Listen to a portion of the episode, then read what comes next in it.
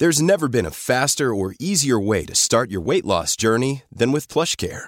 PlushCare accepts most insurance plans and gives you online access to board-certified physicians who can prescribe FDA-approved weight loss medications like Wegovy and Zepbound for those who qualify. Take charge of your health and speak with a board-certified physician about a weight loss plan that's right for you. Get started today at plushcare.com slash weight loss. That's plushcare.com slash weight loss. plushcare.com slash weight loss. Good morning, Oregonians. Today is Tuesday, January 22nd.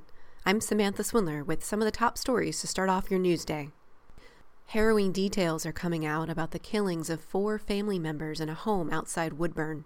The two survivors described their assailant, Mark Gago, as attacking his family with an axe.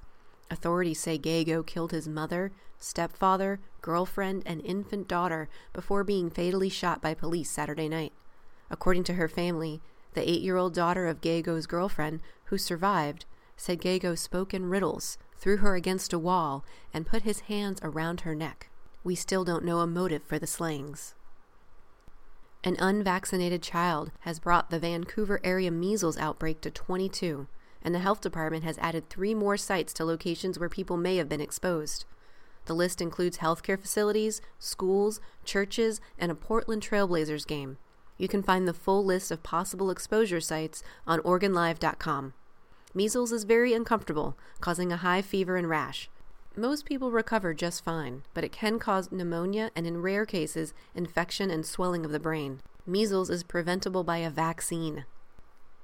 Oregon's five month legislative session opens today.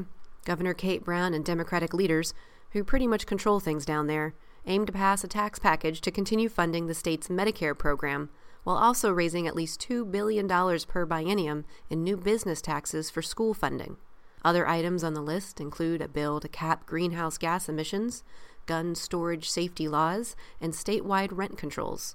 Although more than 1,400 bills were initially introduced and more will surface throughout the session, most will not pass and many won't even get a hearing. Intel is preparing for a massive buildup in Oregon, potentially spending billions on an enormous chip factory. People with direct knowledge of the plans tell the Oregonian that Intel hopes to begin construction by the end of June on an enormous third section to its Hillsboro research facility. Today's forecast calls for rain with a high of 46 degrees. For more news, sports, and weather, pick up a copy of the Oregonian or go online to OregonLive.com.